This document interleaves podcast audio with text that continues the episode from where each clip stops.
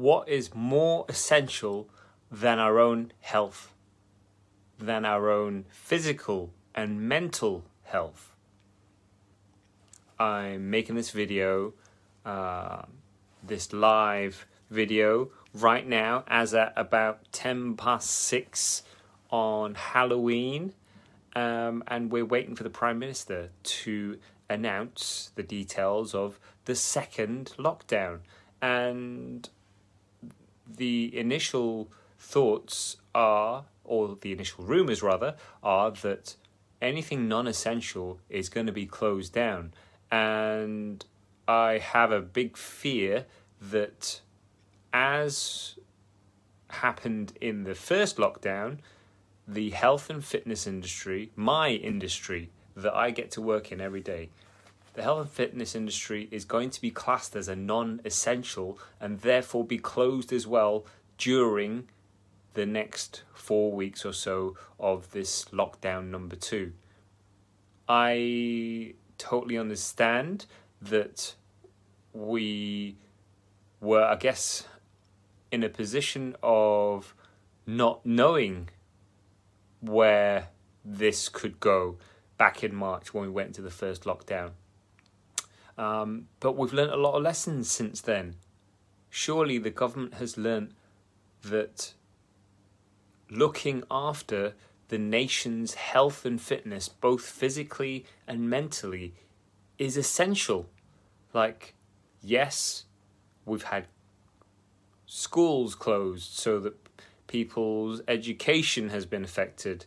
Um, yes, we've had businesses have to close and adapt, which has had an effect on people's livelihoods.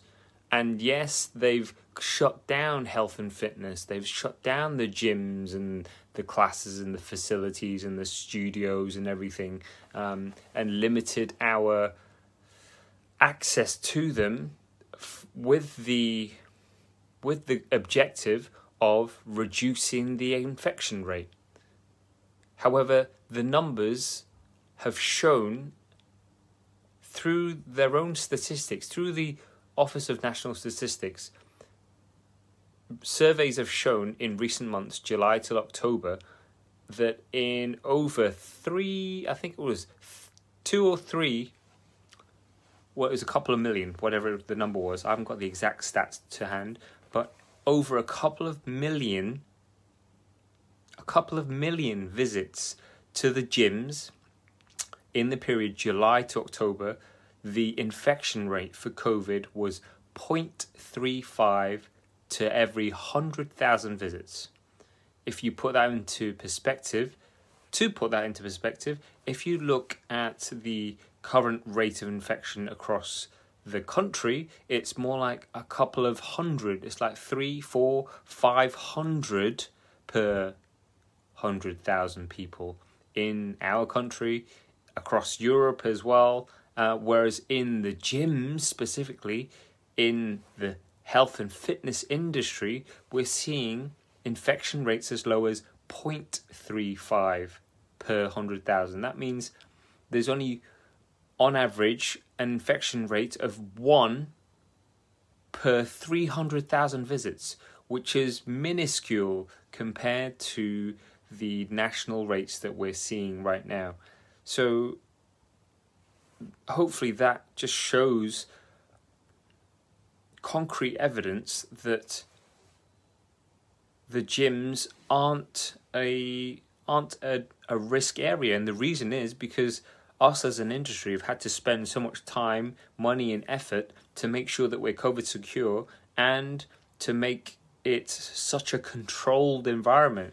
Um, whereas you know in a school say it's much harder to stay covid secure. Kids are kids and they're just going to be kids and they're going to mix together and there's going to be infection. It's the same with universities. University kids they're going to just want to be together and you know socialize and connect and everything and that's why we've seen such a big spike in infection rates across unis as soon as they went back. Um, but the idea that health and fitness isn't essential is crazy because ultimately, if you're fit and healthy, you're going to be able to you're going to be able to not only look after yourself, you're going to be able to fend off these germs. You're going to be able to fend off um, the likelihood of being infected. And if you do get infected, you're going to have a much, not easier, but you're going to have more of a fighting chance of coming through and getting through having um, been infected than if you started off unhealthy. If you were unhealthy both in terms of your physical and mental state. So it's crazy to think that the government is about to lock us down and close the health and fitness industry down as well at the same time.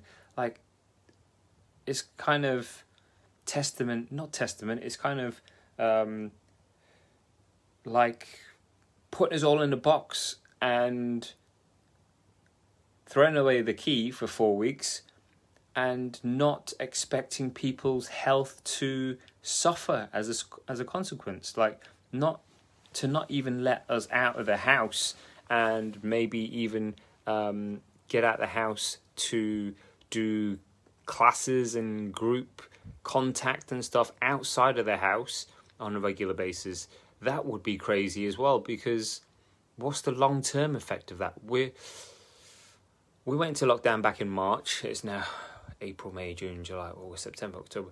Seven months. In just seven months, how much has this lockdown, how much has this pandemic had an impact, had an impact on the long term physical and mental health of people in our community, people in your community, people across the country, across the world. As a fitness professional, I think because we can help, because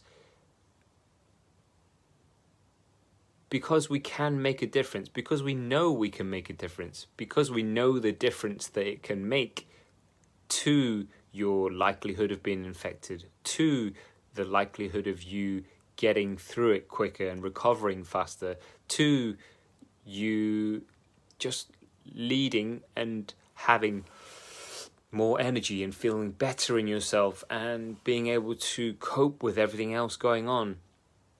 Because of that difference, I think I'm here to implore again to the government and to local council about how important it is to keep us open if at all possible and to class us as an essential part of our communities and not just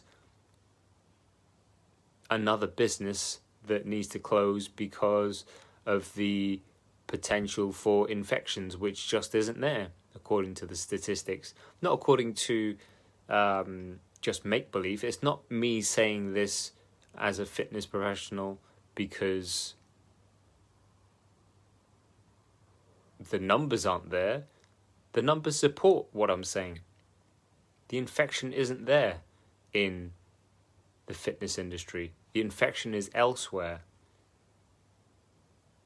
because it's so controlled and ultimately it's already been seven months and people's health has deteriorated so quickly already in just seven months. So to exacerbate that, to add to that by going into another lockdown and making people feel like they just don't know what's going on, making people feel anxious and um, it's just all this uncertainty ultimately that is adding to people wishing to wishing to get through 2020 as quickly as possible. Wishing to write off 2020 as quick as possible. So yeah we are essential to people's health and fitness and i personally want to help because I know we can, because we have the skills, we have the knowledge to help people to improve the way they feel to improve their health physically and mentally.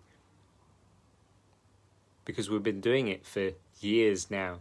I've been doing it for years now. So please don't shut us down. If you're watching this, if you have watched this and it resonates with you, then please share it with your local council. Please share it with um, other people that have suffered physically and mentally as well from this pandemic. Share the funk out of this video because I think we're essential and we need to stay open if if at all possible. But let's see what Boris says in the next hour or so. Fingers crossed.